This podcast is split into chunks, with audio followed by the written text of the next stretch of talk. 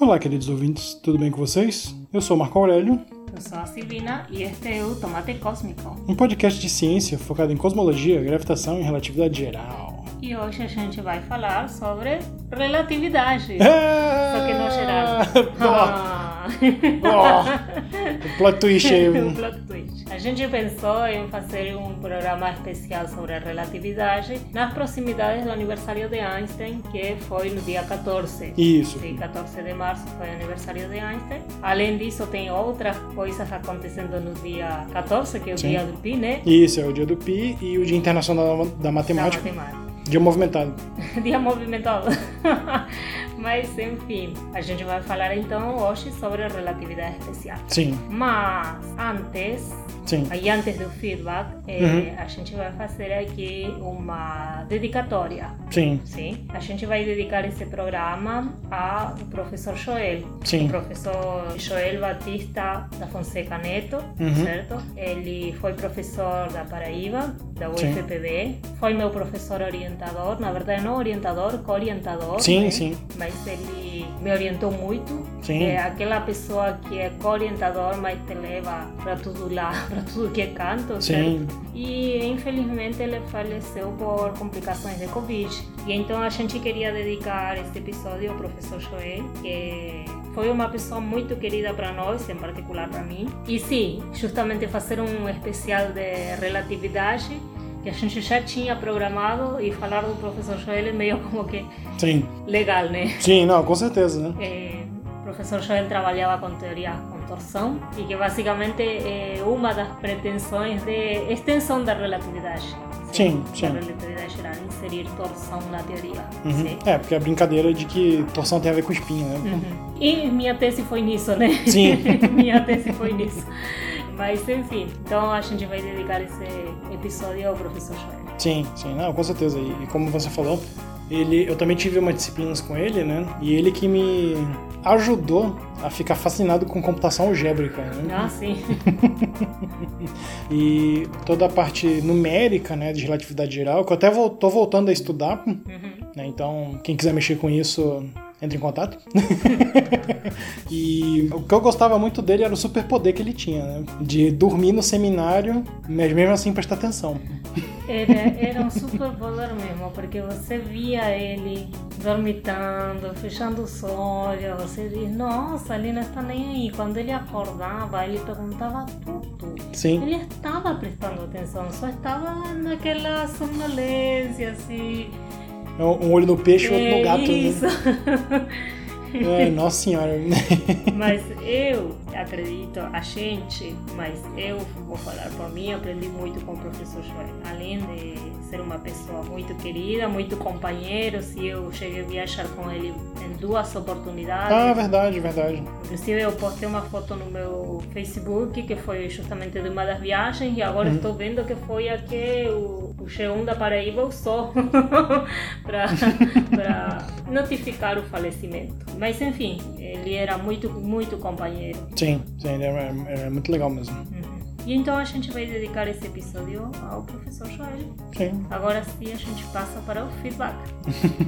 A gente tem um e-mail. Ah, olha aí. Vamos lá, então. O título já começa bem. Ele fala assim, é do Emerson. Comentário sobre o episódio 13. Em uma semana e tanto para esse número. Hahaha.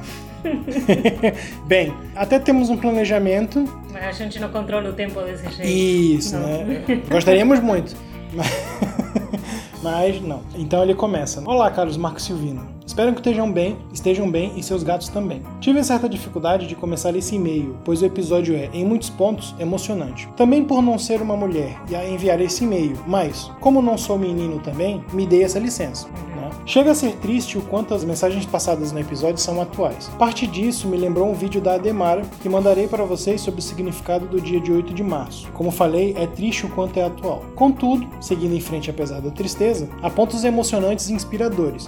mais por fazer conexão com lutas que travamos diariamente do que pela grandeza que podemos esperar no fim. Comentário rápido, caso alguém não tenha pegado. Ela, né? A gente falou da Cecília Payne, né? Sim, é o episódio que ele se refere da Cecília. Isso, né? O episódio 3. Ela foi dar na floresta em 1933. Serguei não estava temeroso à toa, pois era o início da perseguição em massa aos não-nazistas na política germânica, a ponto de chegarem à situação de partido único naquele mesmo ano. Que sorte ele teve, não? Imagina que você está sendo perseguido, manda um psiu, deixa daqui. É, não, eu imagino assim, né? Tipo, bilhetinho, né, debaixo do artigo.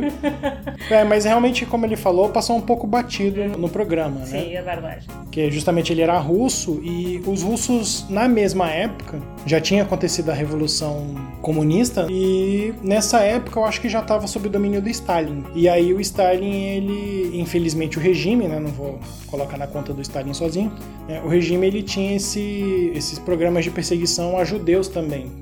Né, e minorias étnicas, né? Então o Serguei ele justamente veio refugiado e já estava percebendo que ia dar problema de novo, né? Mas, e aí? E aí, legal, a gente tem tivemos um e-mail, comentário, né? Um e-mail, eu gostei porque lembra que daquela vez eu disse, o episódio é dedicado a uma mulher, justamente em comemoração, justamente em momento de reflexão do Dia Internacional da Mulher, e só que não são mulheres que têm que estar na discussão dos assuntos. Sim, então, claro. Apesar de ter sido pouco, né, talvez a gente esperava mais. Sim, sim, claro, né? Mas mesmo assim a gente agradece o e-mail de Emerson, né? E eu estou super feliz de que a gente tenha trazido ao debate uma pessoa que não se identifica com o gênero feminino, mas que está aqui para discutir. Então, se você quer enviar um e-mail para a gente, assim que nem Emerson, a gente vai lembrar as redes. Sim. Lembrando que você pode entrar em contato por e-mail, mas pode utilizar as outras vias de comunicação. Sim. No Instagram você nos encontra como @tomate.cosmico.cast. Sim. No Facebook é o grupo Tomate Cósmico Podcast. No Twitter é @podcast_tomate. E o e-mail é tomate.cosmico.podcast@gmail.com. Bem, e então esperamos que desfrutem do episódio. Sim. E mandem e-mails. Mandem e-mails. March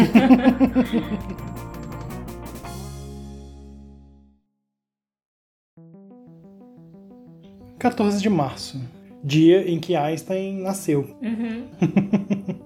E então, você que está pensando fazer? Bem, na verdade, alguns dos nossos queridos ouvintes, né, já comentaram de fazer a biografia do Einstein e a gente deu uma esquivada, né? Uma esquivada, uma contornada aí. Sim.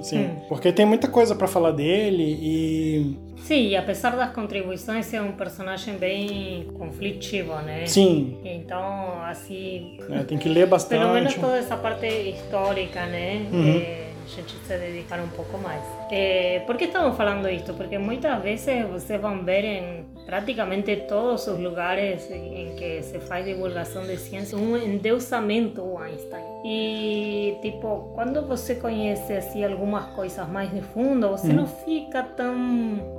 indo com a cara do cara. Olha aí, pra nós que é o nosso ganha-pão, né? Tipo, o que seríamos nós sem Einstein? Eu, pelo menos, não sinto tanta proximidade ou assim, de dizer, nossa, que modelo a seguir, ou o gênio. Não sei.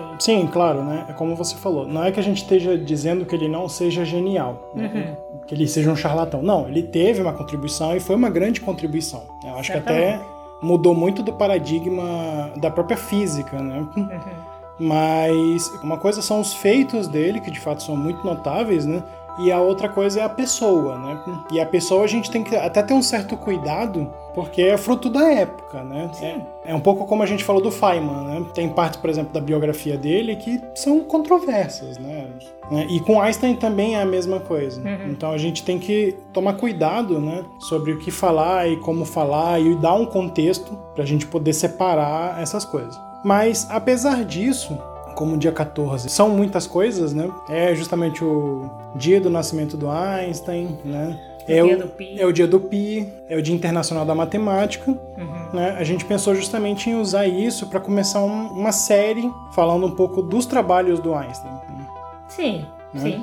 não exatamente dos trabalhos, né, mas do que ele começou a mexer. Uhum. E é justamente sobre o que a gente queria falar hoje, que é sobre a teoria da relatividade especial. Relatividade especial. Sim, relatividade especial. Eu acho que todo mundo falou de relatividade geral ou de teorias modificadas de relatividade geral. Sim. Mas para chegar lá a gente tem que ir Sim. do início. É, né? Então, do nosso jeitinho, né? A gente vai falar hoje sobre relatividade especial. Sim, tem esse plot twist, né? Sim.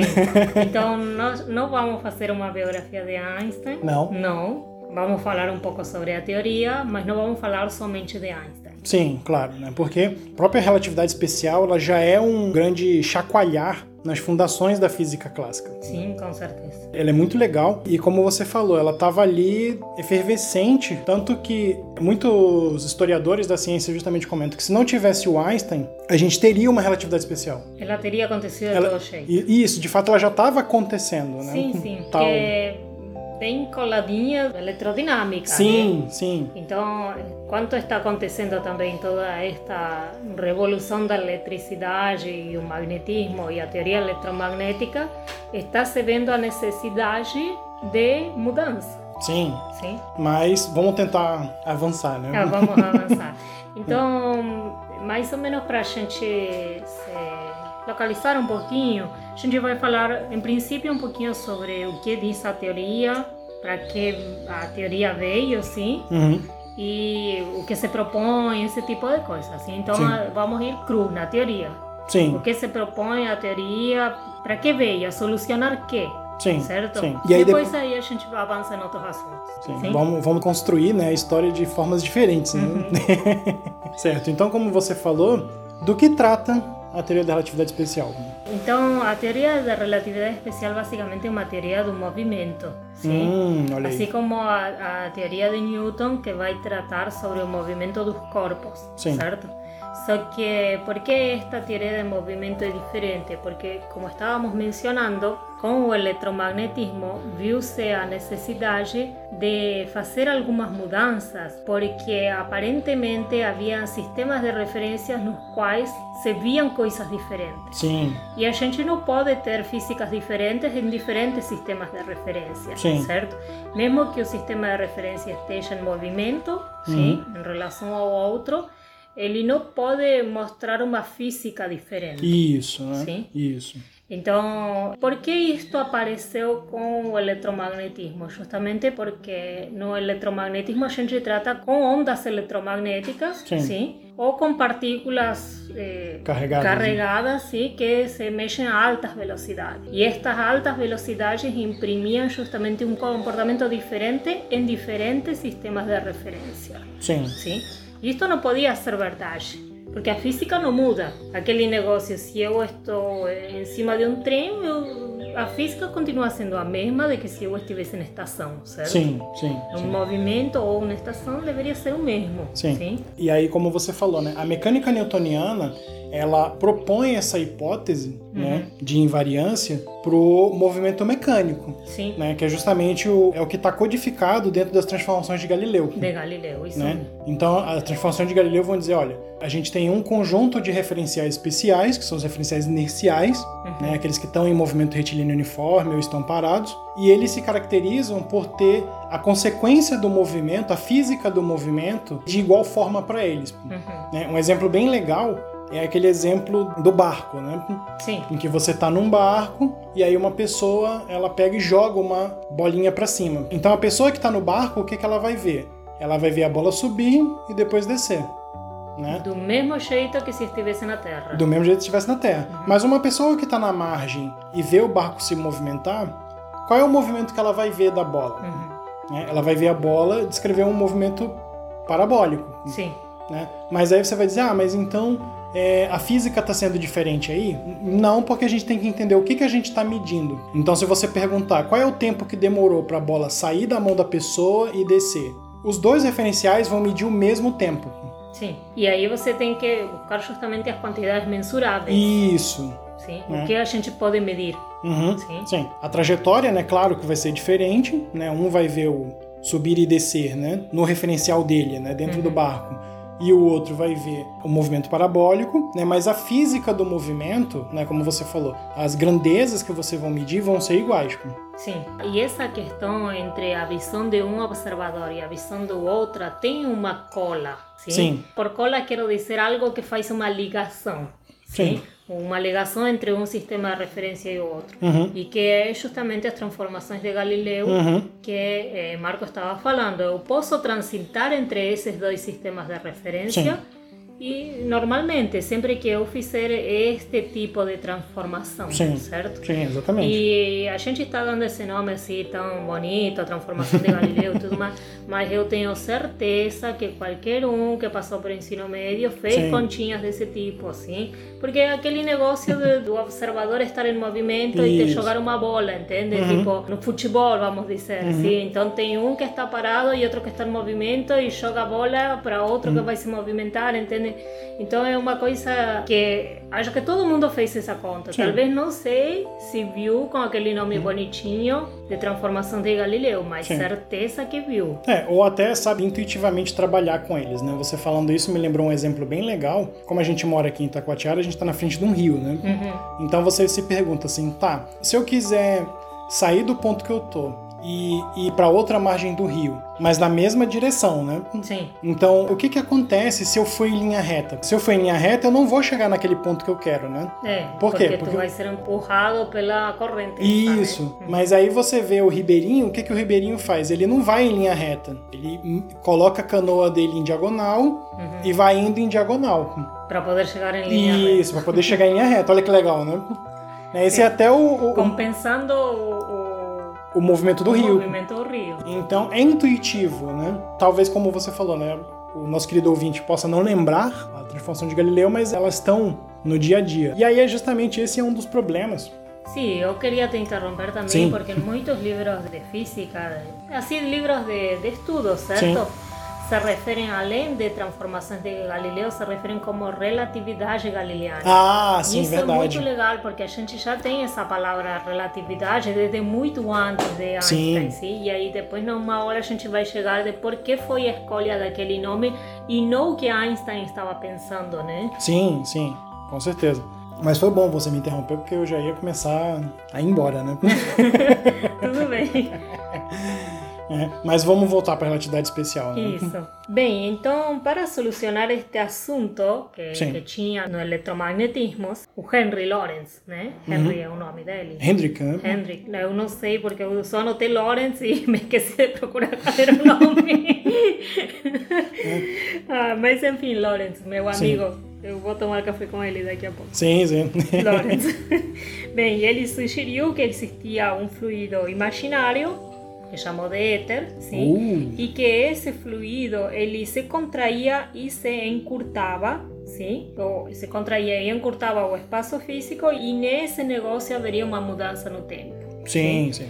Olha que legal, porque o cara estava tentando solucionar aquele problema que havia no eletromagnetismo de que, uhum, por exemplo, em um sistema de referência você estava vendo campos magnéticos e em outro sistema de referência, por causa da velocidade, você, uhum, estava vendo campos elétricos. Eu disse magnético primeiro, veio o contrário, em um tubo elétrico, em outro tubo magnético, certo? Uhum, sim. Então, para solucionar esse problema, ele já tinha proposto uma espécie de contração do espaço, uhum, e dilatação do tempo.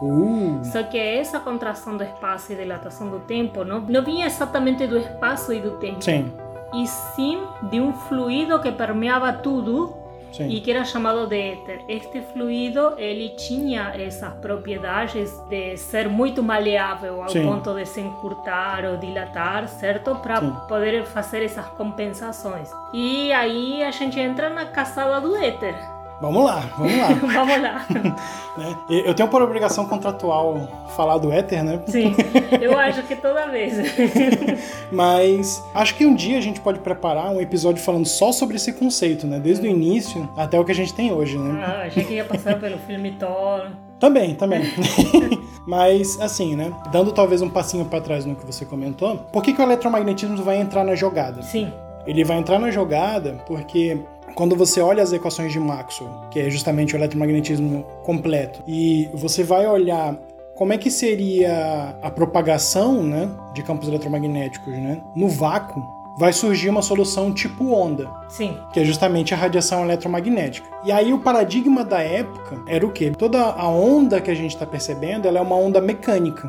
Uhum. Então, para ser uma onda mecânica, ela precisa ter um meio para se propagar. Sim. Né? Assim como o som se propaga pelo ar, isso, ou por, né, outro meio. Ou por outro meio, sim, né? Isso. Então, eles pensaram, bem, aqui na Terra, ok, né? A gente tem um ar, então ele se propaga pelo ar. Mas então, como que o Sol manda a luz pra gente? Uhum. Né? Então, eles vão resgatar essa hipótese, né? Eu vou colocar dessa forma, né?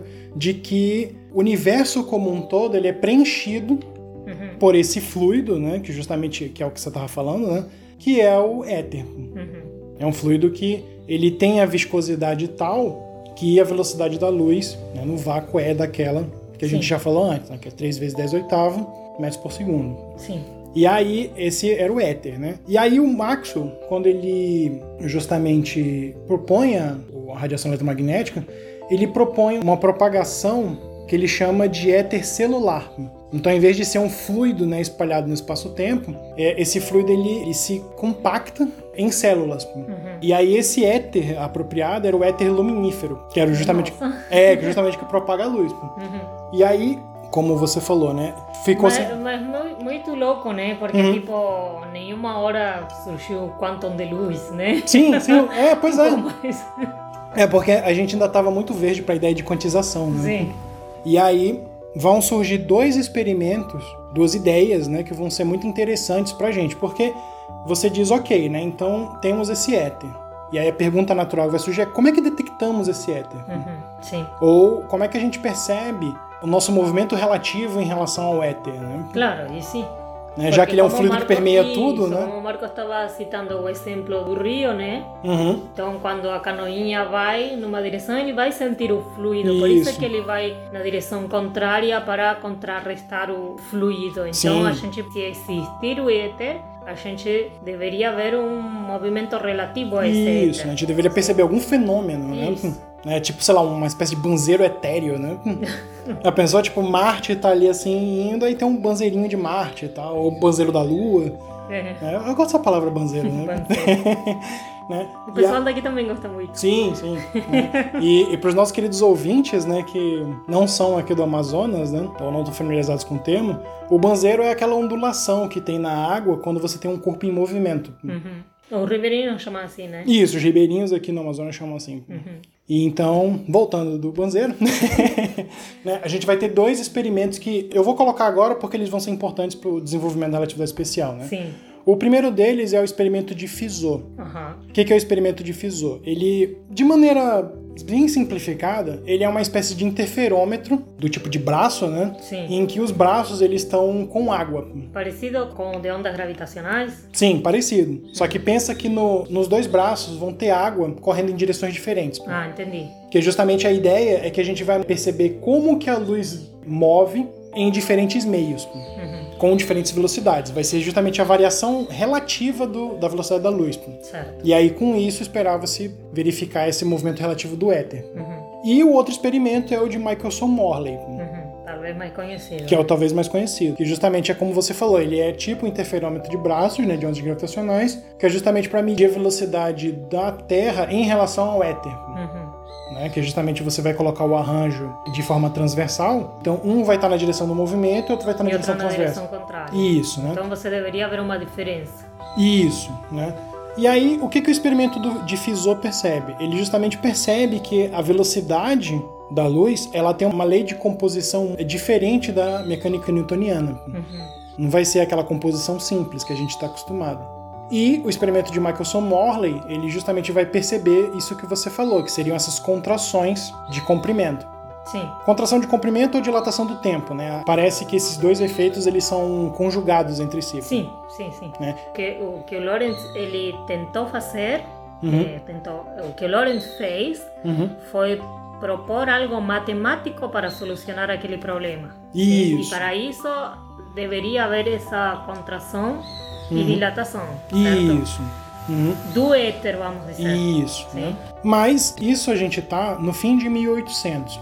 1895, né? 1902, 3, né? Uhum. Então, o que a gente tem? A gente tem, se a luz, enquanto onda, precisa de um meio para propagar, ele é um meio que é muito excêntrico. Sim. Por quê? A percepção da velocidade relativa do experimento de Michelson-Morley é praticamente negativa. Mas, ao mesmo tempo, ele deve apresentar esse efeito de contração de espaço e dilatação de tempo. Ele deve prover o mecanismo para isso. Uhum. Né? E o experimento de Fizeau vai dizer que o regime de adição de velocidades é diferente do newtoniano. Sim, e isso é muito massa. E isso é muito legal.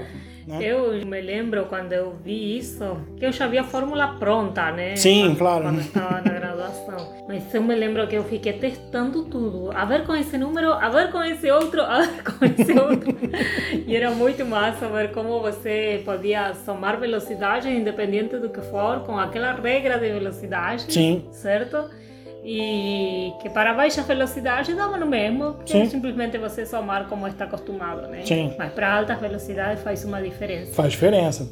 E aí eles ficavam intrigados com isso, né? Tanto que o que a gente tinha nesse início eram 3 hipóteses. Que ou a mecânica newtoniana é a teoria mais adequada e o eletromagnetismo precisa ser retificado, que é justamente o caminho que o Lorentz, o Hertz, a maioria das pessoas que estavam trabalhando com eletromagnetismo nessa época estava percorrendo, uhum. né? A segunda é que o eletromagnetismo é que estava correto, né? Sim. E a mecânica newtoniana é que precisava ser estendida. Sim. Que foi uma coisa que o Poincaré começou a fazer. O próprio Lorentz também. O Lorentz, ele andava pelos dois lados, né? E aí, ou as duas estão certas ou erradas. Eu vou juntar essas na mesma hipótese que ou as duas estão certas ou as duas erradas, porque a conclusão é a mesma, né? Sim. É que a gente precisa de uma terceira... Tem uma terceira teoria para... Isso. Para explicar tudo, né?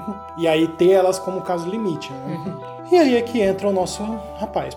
Tá, mas antes desse rapaz, eu vou continuar Vamos lá. Interrompendo. Por favor. Não, mas só uma coisinha, né? Uhum. Este conjunto de regras que o Lorentz estabeleceu para o éter, esta parte da contração e dilatação, uhum. sim, o éter deveria se contrair e dilatar, que afetava diretamente numa contração do espaço e dilatação do tempo, Sim. são chamadas de transformações de Lorentz. Sim. Sim? E elas viriam a substituir aquelas transformações de Galileu que a gente estava falando, de que todo mundo já fez uma continha alguma vez, Sim. certo? Justamente porque ele vai ditar a regra de como você vai transitar entre os diferentes sistemas de referência. Sim, sim. Sim? Hoje são conhecidas assim como transformações de Lorentz. E aí, agora sim é que entra este cara, Einstein, sim? Porque ele chega nas mesmas equações, sim? As mesmas de Lorentz, sim? As mesmas transformações que vão sugerir essa contração do espaço e dilatação do tempo, ele chega nas mesmas colocando duas hipóteses, sim? sim. Então, a partir dessas duas hipóteses, ele chega nas mesmas regras sim. matemáticas sim, que vão dizer como transitar de um sistema de referência a outro. Sim, sim. Sim. E essas duas hipóteses eram muito simples, mas muito profundas. Né? Profundas sim. Então, a primeira diz o seguinte: a velocidade da luz é invariante. Sim? Independente do sistema de referência, a velocidade da luz vai valer sempre o mesmo. E a segunda é a necessidade de que as leis físicas sejam iguais em todos os sistemas de referência inerciais. E por iguais a gente está querendo dizer invariantes. Sim. Ou seja, essas duas palavras. A velocidade da luz ser invariante, sim. Ou seja, em todos os sistemas de referência a velocidade da luz vale o mesmo. E segundo, as leis físicas são invariantes independentemente do sistema de referência inercial. Sim. Daí é que originalmente Einstein queria que a teoria fosse chamada de teoria dos invariantes. Sim. O que talvez faria muito sentido e não teria dado a confusão toda, né? Sim, sim. Porque quando a gente fala de teoria da relatividade, as pessoas que não conhecem da teoria pegam esse conceito de que tudo é relativo quando não é assim. É justamente o contrário, sim? A teoria tem dois pilares fundamentais, sim? A invariância da velocidade da luz e a invariância das leis físicas nos sistemas de referência. Sim. É assim, né? Reza a lenda que o camarada que bagunçou tudo foi o Planck, né? Foi. Sim. É o Planck que justamente comentou, né? o fato de que essa mecânica, né, seria só para referenciais inerciais, uhum, e disse, olha, não, isso aqui é restrito, né, é uma espécie de relatividade restrita. Uhum. E aí, depois que com o tempo, né, se mudou para relatividade especial, mas a relatividade já estava lá. Sim, sim, sim. Né? No, y él sugirió ese termo justamente por estar asociado a un movimiento relativo también. Sí, sí, claro. Que estábamos hablando de las transformaciones de Galileo. Uh-huh. Muchas veces es llamado de relatividad galileana, sí, o relatividad, sí, de Galileo, ¿cierto? Entonces, ¿por qué? Porque movimiento relativo de diferentes sistemas de referencia. Sí, ¿sí? Claro. Então, por exemplo, o barquinho em relação ao movimento, sim, da água, ou relativo ao movimento da água, sim, certo? Sim. Então, como ele falava sobre sistemas de referências inerciais, uhum, sim? Então, ele sugeriu, sim, sim, esse nome de relatividade para associar com o movimento relativo. Sim, claro. E aí é justamente como você falou, né? O que é importante a gente ressaltar, né, de diferença, assim, para destacar bem postulados, né? O segundo postulado, ele vai falar da invariância das leis físicas. Sim. Né? E é importante aqui a gente destacar em relação à mecânica newtoniana, uhum, que justamente a relatividade galileana, ela vai dizer que todos os sistemas mecânicos, toda a física da mecânica, uhum, ela é invariante. E aí ele dá um passo a mais. Ele diz que sistemas físicos são invariantes. Sim. Então ele vai incluir toda a física, não só a mecânica, dentro dessa construção. E o primeiro postulado, o postulado que talvez é o que dá mais bug nas pessoas, né? Quando a gente vai falar dele, é a da constância da velocidade da luz. Sim. Que é justamente um dos experimentos de pensamento que ele fez, né? Que ele exemplificava para as pessoas, que é a ideia do cavalo de luz. Que você está cavalgando do lado do feixe de luz aqui, né? Então... Sim, eu tinha um professor, posso tentar pode, o cavalo? Por favor. Eu tinha um professor que ele dizia assim, tipo, se eu estou com uma lanterna, a velocidade da luz é C, mas se eu estou correndo com a lanterna, qual é a velocidade da luz? C também. É C também, certo? Sim. C a gente chama a letra, né? C, a velocidade da luz e constante, né? Sim, sim, claro. Bem, então como consequência, vamos dizer, o que Marco estava falando, aquele negócio de ou a física newtoniana precisava de uma extensão, ou o eletromagnetismo não estava correto, sim, ou haveria uma mudança dos dois. Justamente esse primeiro postulado da constância da velocidade da luz, ele vai trazer uma modificação na mecânica do movimento. Sim. Sim? E isto ia fazer esta modificação na mecânica do movimento e a conciliar a mecânica do movimento com o eletromagnetismo. Sim. E a fazer justamente esse papel de conciliação do eletromagnetismo com a mecânica do movimento. Sim. Sim? Mas para isso a gente tinha que colocar uma constante. Não só uma constante, senão uma constante para a velocidade. É porque ela vai surgir daí, né? Ela vai surgir daí. E aí o que é legal, né? Talvez te interrompendo um pouquinho, é que justamente isso vai fazer com que tudo que intrigava o pessoal, né, em particular o que a gente já comentou, os experimentos de Fizeau e o de Michelson-Morley, os resultados deles vão ser agora reinterpretados como meras consequências dessa, sim, dinâmica. Sim, sim. E assim, olha, eu escrevi aqui uma fórmula nas minhas notas, mas é uma fórmula muito básica. Como você mede a velocidade? Você está marcando, por exemplo, a velocidade de um corpo, né? Você vai dizer, variação do espaço na variação do tempo, isso, certo? Então, por exemplo, muito simples, estou no meu carro a 60 km por hora, certo? Então, a unidade de cima é uma unidade de distância, de comprimento, enquanto a de baixo é uma unidade de tempo, certo? Sim. E estas vão sofrer alterações e a velocidade vai ser modificada. Só que, sim, se agora a velocidade da luz é uma constante e uma dessas grandezas sofrer uma variação, a outra tem que mudar para que essa constante se mantenha. Sim. Então, se eu vou contrair o espaço, sim, o tempo vai ter que se dilatar para compensar e manter a velocidade constante. Olha que massa. Sim. Olha. Sim, é uma, sim, coisa bem...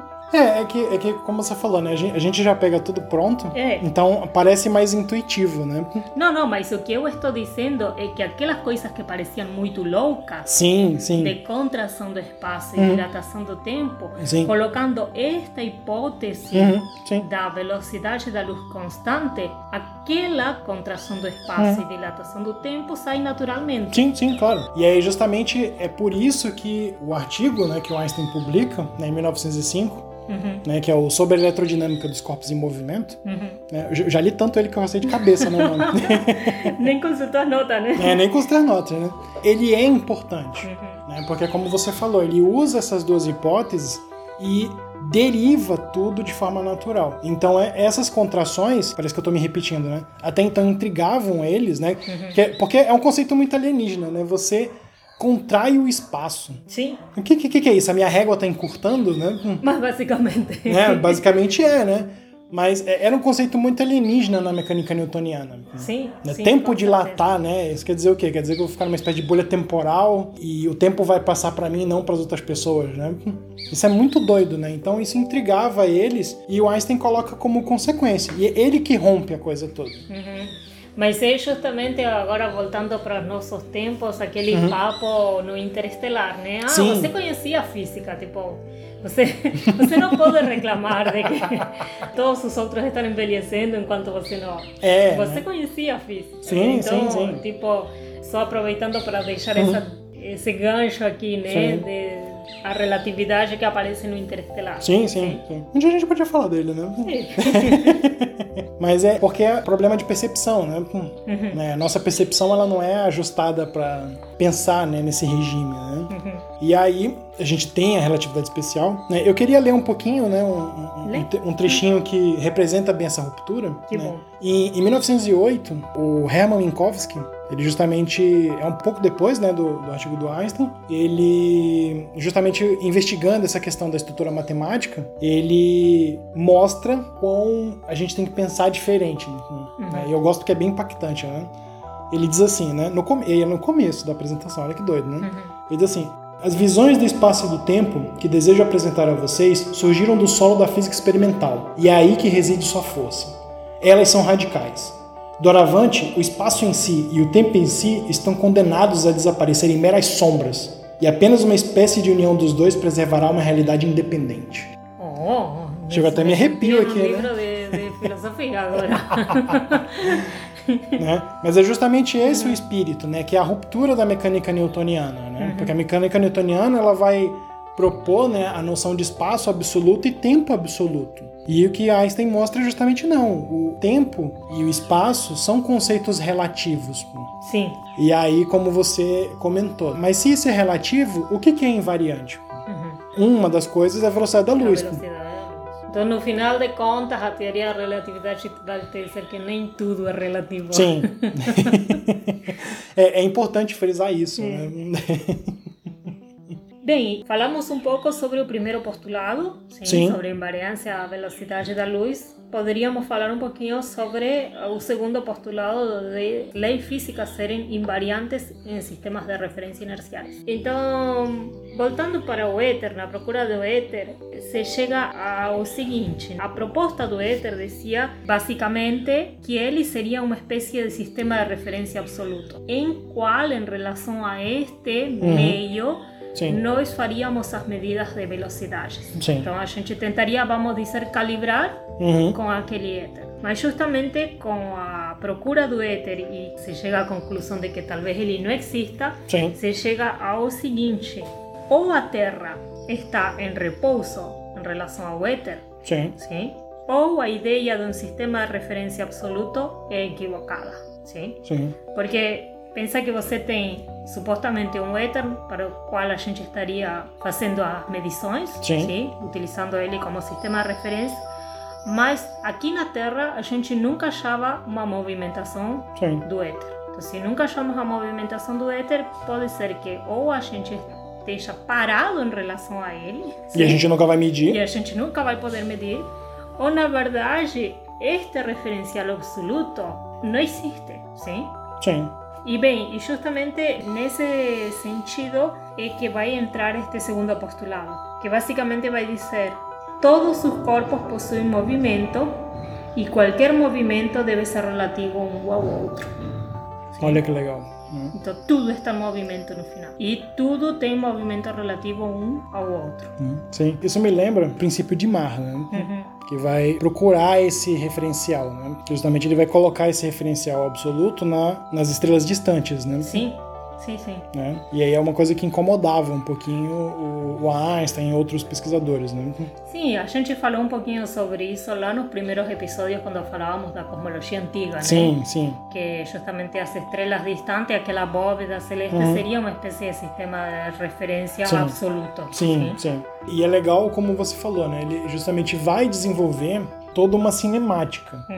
E aí todos os efeitos, só pra gente listar, a contração do comprimento, a dilatação do tempo, né? Deixa eu usar minha colinha aqui, né?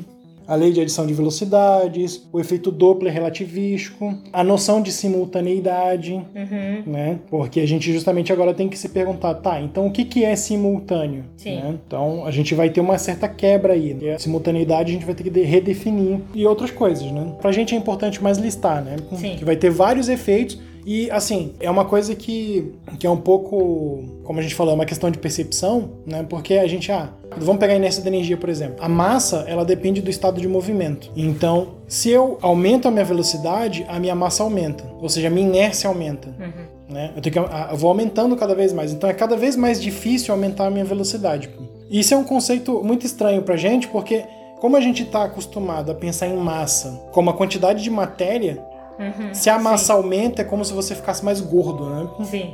E não é isso que está acontecendo, né? É justamente o conceito de inércia, né? Então, um objeto, ele começa a se movimentar muito rápido, então ele começa a se contrair, então ele vai parecer menorzinho, né? Sim. De fato, isso acontece, mas não é porque ele está se achatando, né? Não é que está tendo uma certa força que está apertando ele para ele ser de fato menor, né? Não é uma sanfona, né? Sim, sim, sim. Então... são efeitos que parecem muito estranhos, mas todos eles têm validação experimental. Como eu falei do Minkowski, né? Todos esses efeitos a gente... do Minkowski? Acho que não. Foi justamente a citação que eu li. Ah, tá. É dele. Então, não, isso eu vou contar. Então, são justamente efeitos que são validados experimentalmente. Bem, então, embora a teoria tenha esses dois postulados, o segundo falando sobre as leis físicas em diferentes sistemas de referência, e a gente concluindo que não há um sistema de referência absoluto ou privilegiado, na verdade, a teoria ela tem uma espécie de privilégio, vamos dizer, que são os sistemas de referência inerciais, certo? Então, ela é válida só nesses tipos de sistemas de referência, e por isso é que acaba sendo um nome de restrito. Em alguns livros vocês vão ver como teoria da relatividade restrita ou em outros como teoria da relatividade especial. Mas por que restrito? Porque está restrito àquele tipo de sistemas de referência que são os inerciais. Isso vai sofrer umas modificações lá para frente, também com o próprio Einstein, só que estendendo a teoria para a relatividade geral. A teoria da relatividade geral vai solucionar esse problema dos sistemas de referência inerciais. O que se está atrás, né, é de uma mecânica que seja independente do referencial. Né? E aí é justamente onde está a limitação dela, né?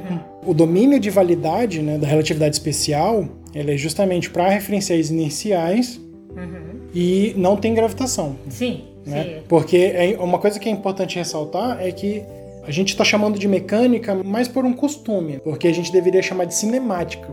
Cinemática relativística, que é justamente como se dá o movimento. A gente não está preocupado ainda com as origens do movimento.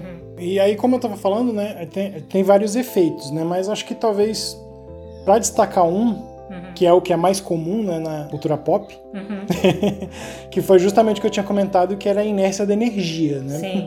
Talvez a fórmula mais conhecida do mundo, né? Que é a energia igual a massa vezes a velocidade da luz ao quadrado. Isso. Bem, eu queria destacar algo que parece muito...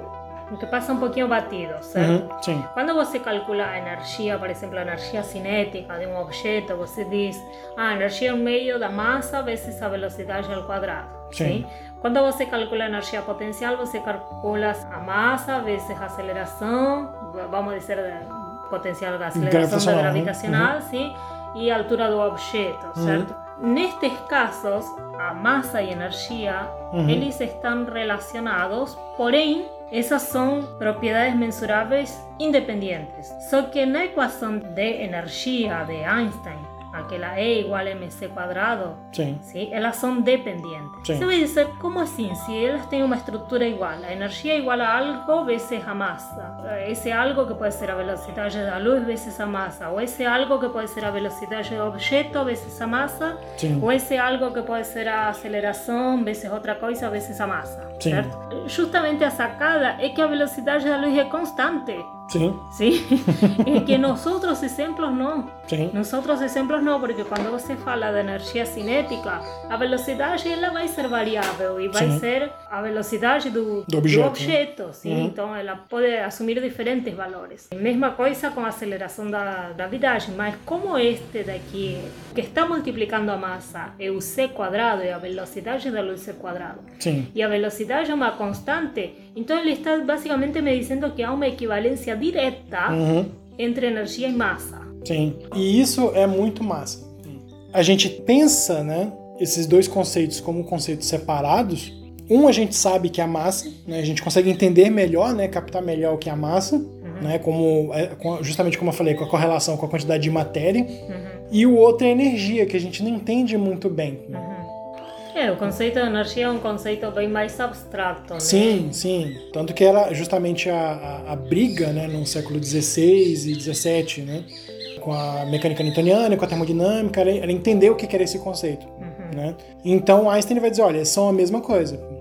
Sim. Né? E você é a mesma coisa e mais, né? A massa, ela, quando você relaciona com a quantidade de inércia, ela é uma coisa que depende do movimento. E aí começa a fazer um pouco mais de sentido com o que você comentou da energia cinética, né? Porque energia cinética é energia associada ao movimento. Então, se o objeto está se movendo, a inércia dele é maior, por consequência, a energia que ele tem é maior. É maior, sim, sim. E aí uma coisa que é legal, que se você pensa desse jeito, tá, então, se ele tá parado, ele tem energia? Tem. Tem. É isso, muito massa. Que é justamente a energia de repouso. A energia de repouso, sim. Né? E o engraçado é que essa fórmula é uma fórmula muito simples, né? Todo mundo conhece, E igual a MC quadrado.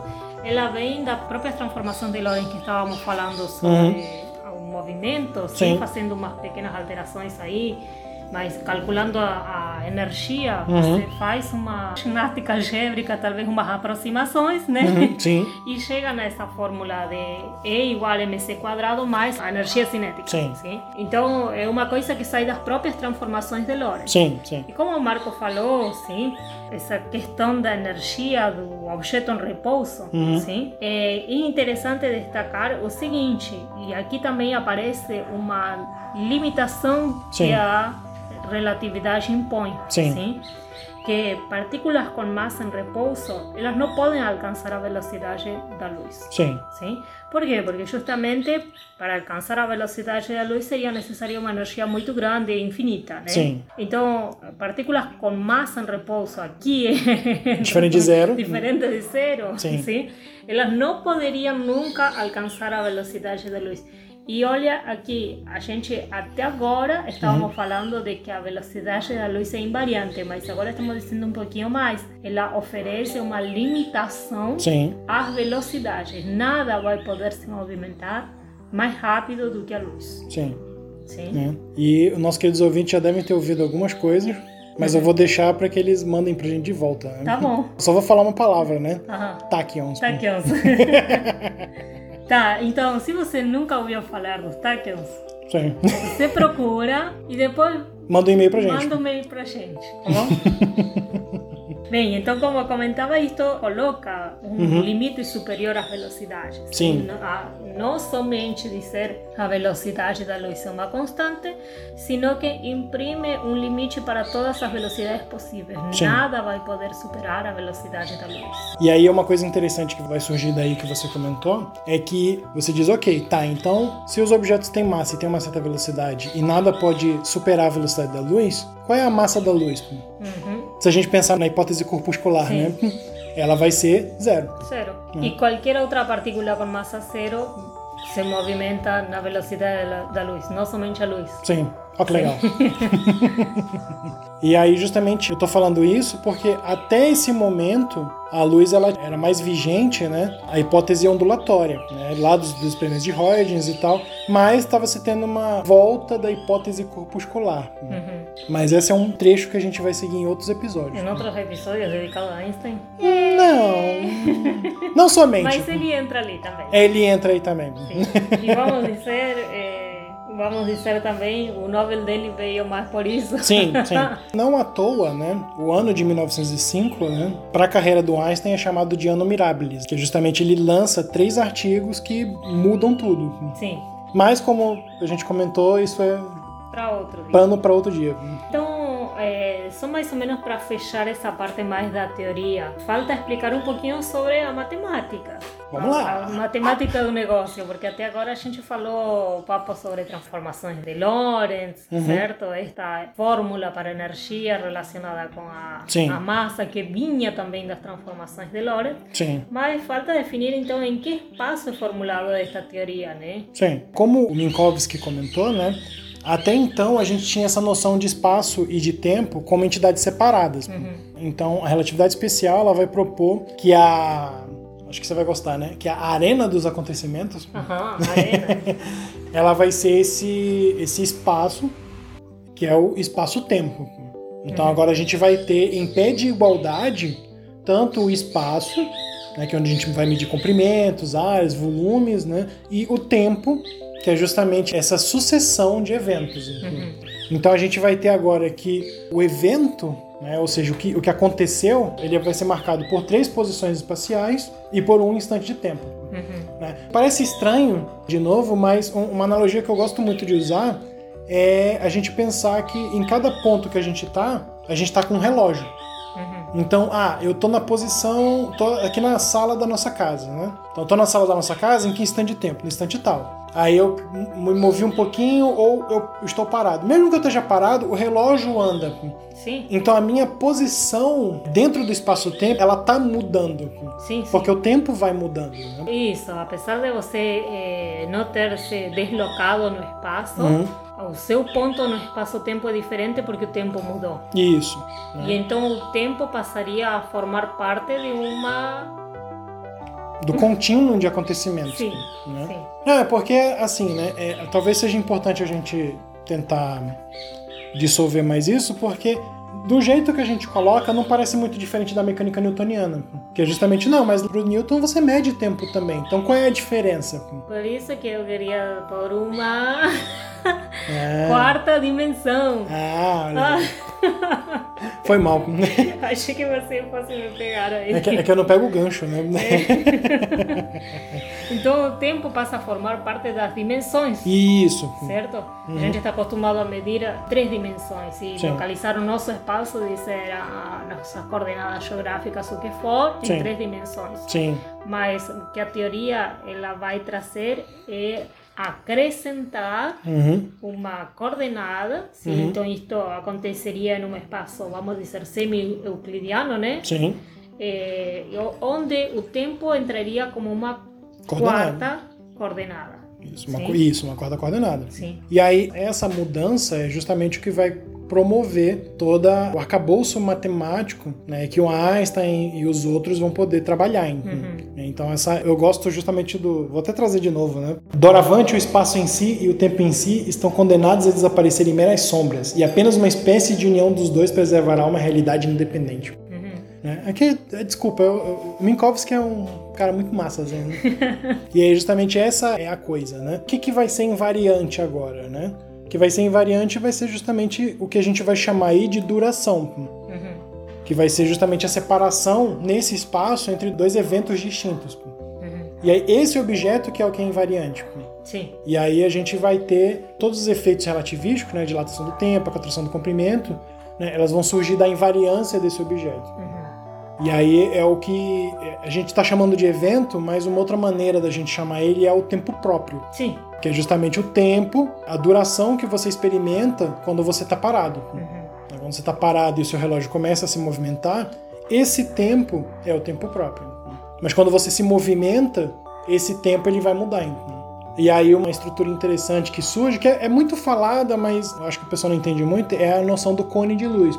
Sim, certo. Agora, dado um certo evento, né, dado, por exemplo, eu começo a medir agora os eventos que acontecem depois de agora. Então, nesse espaço-tempo, todos os eventos que acontecem depois de agora, eles estão dentro de um cone. Então, esse é o cone de luz futuro, mas a gente pode agora ver quais são os eventos que podem ser seguidos de agora. Seriam os eventos passados, né? Certo. Esse cone de luz, ele vem da gente fazer a medida nula. Certo? Isso. Uhum. A medida seria... Eu vou falar um pouquinho da fórmula, sim, que basicamente seria como a gente vai medir as distâncias, sim.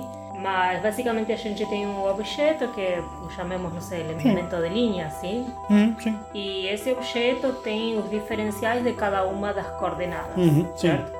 Então vai ter os diferenciais das três coordenadas espaciais. Isso. E o diferencial associado à quarta coordenada, que tem unidades de tempo. Sim. Certo? Quando você faz zero aquela medida, você vai obter justamente a equação de um cone. Sim. Por isso que é chamado de cone de luz. Sim, a equação geométrica que aparece daquela formulação, fazendo a medida nula, é chamada cone de luz. Isso. E o que representa o nosso evento no presente, vamos dizer, o evento presente, é o vértice do cone. Isso. E o cone, ele se estende para cima, sim, e para baixo. O que é para cima, basicamente, vão ser todas as ligações que vão ter com o evento presente, ou seja, como esse evento presente pode evoluir no futuro. Isso. E a parte de baixo daquele cone, todos aqueles eventos que deram origem ao evento presente. Isso. Sim? Então a gente tem uma ligação dos eventos. Isso. Certo? Sim, sim. Bem, esse cone é chamado de cone de luz e ele representa uma espécie de horizonte de visão. Sim, sim. Sim? Como comentei, o vértice indicaria o evento presente que a gente quer conectar, sim? E todos os locais que estejam fora do cone de luz, basicamente, assuma a moto, todos os eventos fora do cone de luz, eles não irão interferir com o evento que está no vértice do cone. Sim. Sim? Então, tudo que está fora do cone não vai interferir nesse evento presente. Isso, né? Espero que essa parte final não tenha ficado muito complicada, né? É um pouco porque a gente não está conseguindo mostrar fórmulas. Estamos basicamente mais ou menos relatando. Para quem já viu um pouquinho de geometria, talvez esteja mais familiarizado. Mas se você não está familiarizado, o que a gente mais ou menos estava tentando ilustrar era a matemática que está atrás da teoria da relatividade restrita. Sim. Certo? Sim. Esse espaço semi-euclidiano, né? Sim. Com quatro coordenadas. E quando a gente zera a medida, sim, é que a gente obtém a equação de um cone. Esse cone é chamado cone de luz e basicamente relaciona todos os eventos, o evento presente com o seu futuro e o passado. Isso. Sim, sim. E acho que a gente pode começar a fechar, né? Isso, vamos fechando um pouquinho o que tem a ver com a teoria. Lembra que no início eu tinha comentado que a gente ia falar um pouco sobre o que diz a teoria, para que ela veio, o que se propunha, né? Sim, sim. Mas que a gente ia falar de outras coisinhas adicionais. Sim, então, claro. Agora que a gente vai falar dessas coisinhas adicionais, que justamente que pessoas estiveram envolvidas ou foram responsáveis por essa mudança, sim, que houve, esse chacoalho que houve com a relatividade especial. Sim. Porque o nome de Einstein claramente é muito citado e inclusive super associado com relatividade, mas como a gente estava comentando, a relatividade era iminente. Sim, ela iria acontecer e já tinha outras pessoas que vinham trabalhando em ideias similares antes da formulação de Einstein, certo? Sim. Então, vamos pincelar um pouquinho, né? Sim, claro. A gente pode fazer esse rastreio até a parte das equações de Maxwell mesmo, né? Do James Clerk Maxwell, que propõe uma maneira de interpretar, né, todos os fenômenos elétricos e magnéticos da época, né? Propondo uma unificação. Acho que um dia a gente pode falar só disso, né? Porque tem algumas coisas legais só nessa parte das equações de Maxwell, né? Sim. Porque justamente ele inverte um pouco a questão da pesquisa na própria física, né? Mas isso é para outro dia, né? E aí depois a gente vai ter os trabalhos do Hertz, do Weber, do Lorentz, né? Do próprio Poincaré. A gente vai ter os experimentos de Fizeau, de Michelson-Morley, que justamente vão, até 1905, levar a uma coisa bem próxima da relatividade especial que a gente tem hoje, né? Sim. Ai, meu Deus, aqui me falaram. Vou fechar o WhatsApp. E aí a gente vai ter o que? As transformações de Lorentz, a gente vai ter a parte da matemática pseudo-euclidiana, né? A ideia das contrações, dilatações, aberração. O Minkowski vai entrar ali também. É, o Minkowski vai entrar também. E aí, tanto que quando Einstein publica o artigo dele de 1905, ele vem, né?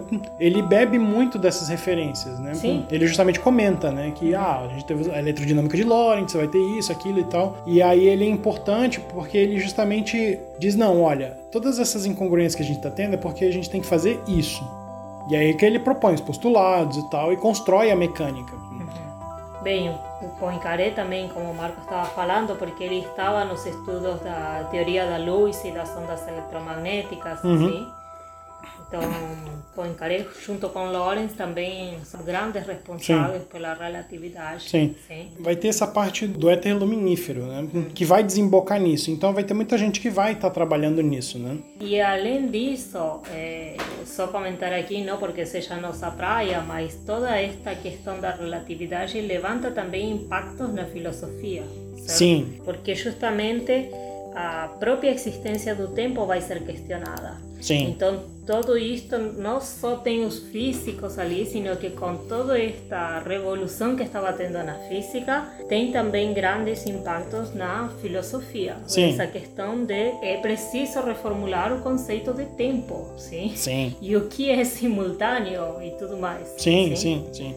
Mas antes de a gente fechar essas pessoas que a gente estava falando aqui, eu vou comentar de uma pessoa bem obscura que talvez poucas pessoas conhecem, que é a Mileva Marić. Ah, sim, verdade, né? Sim. A gente não pode deixar passar batido, né? Não pode, eu estava me apontando aí. Não, a Mileva Marić, ela foi a primeira esposa de Einstein. Sim. Eles se conheceram nos estudos, sim? Eles estudaram juntos, começaram a namorar, sim? E eles casaram, né? Depois de tempo eles casaram. E basicamente, na primeira publicação do artigo de Einstein, o nome da Mileva aparece como coautora. Sim. Certo?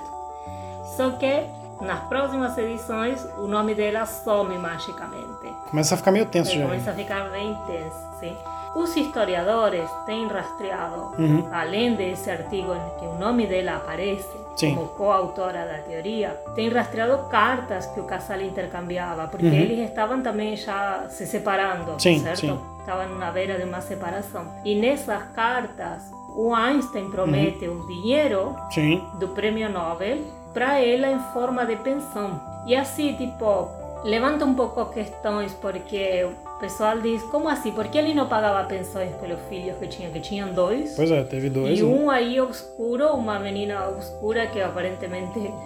Não, é que tecnicamente ela nasceu, só que não sabe o que aconteceu com ela. Não se sabe, né, o que aconteceu com ela. O primeiro, sim, filho deles, na verdade, não se sabe o que aconteceu. Não, sim, se sabe se ela foi dada em adoção, se morreu, não se tem registro, basicamente. Sim.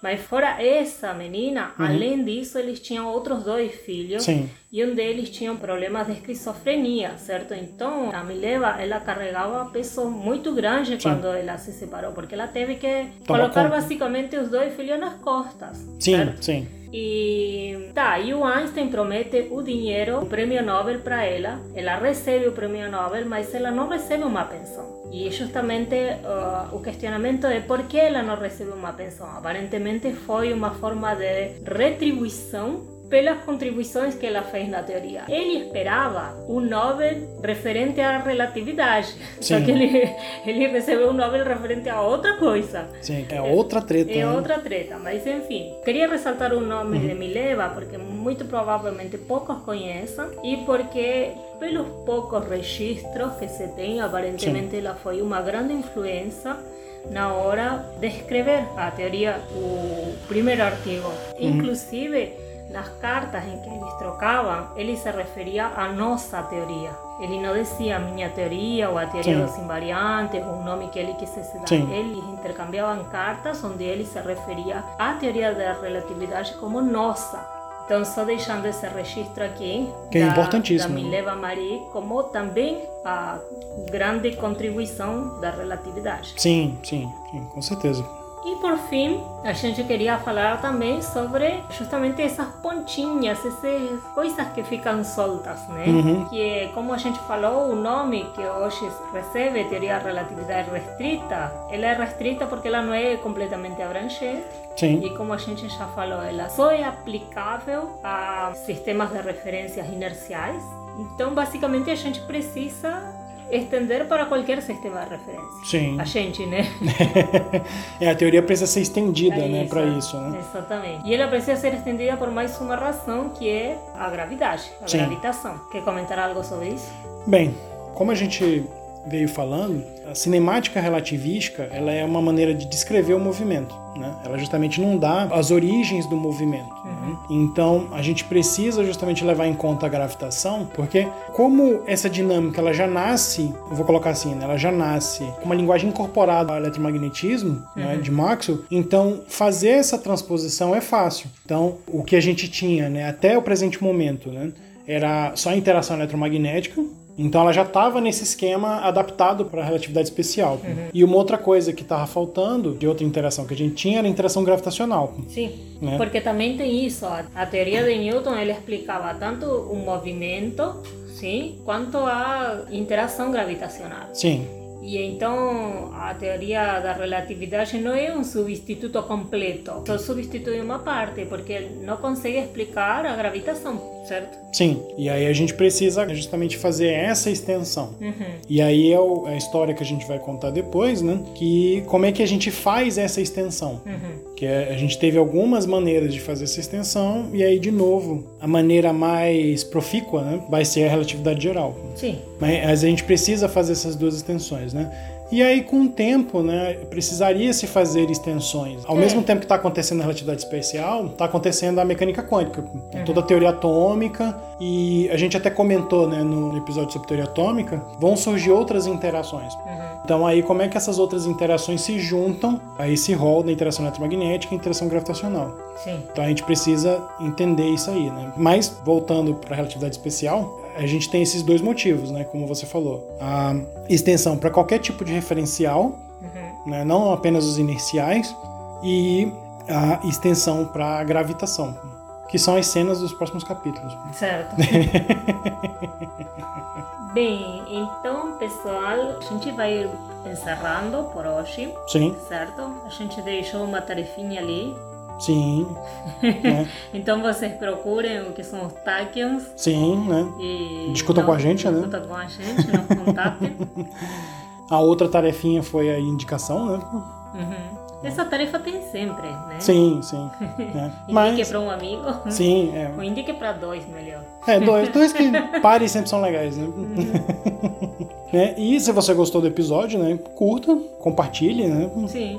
Compartilhe com seus colegas. Compartilhe com seus colegas e escrevam pra gente. Uhum. Estamos ávidos pelas dúvidas de vocês, né? Uhum. Tá bom. Certo. Estamos indo? Estamos indo. Até mais. Até mais.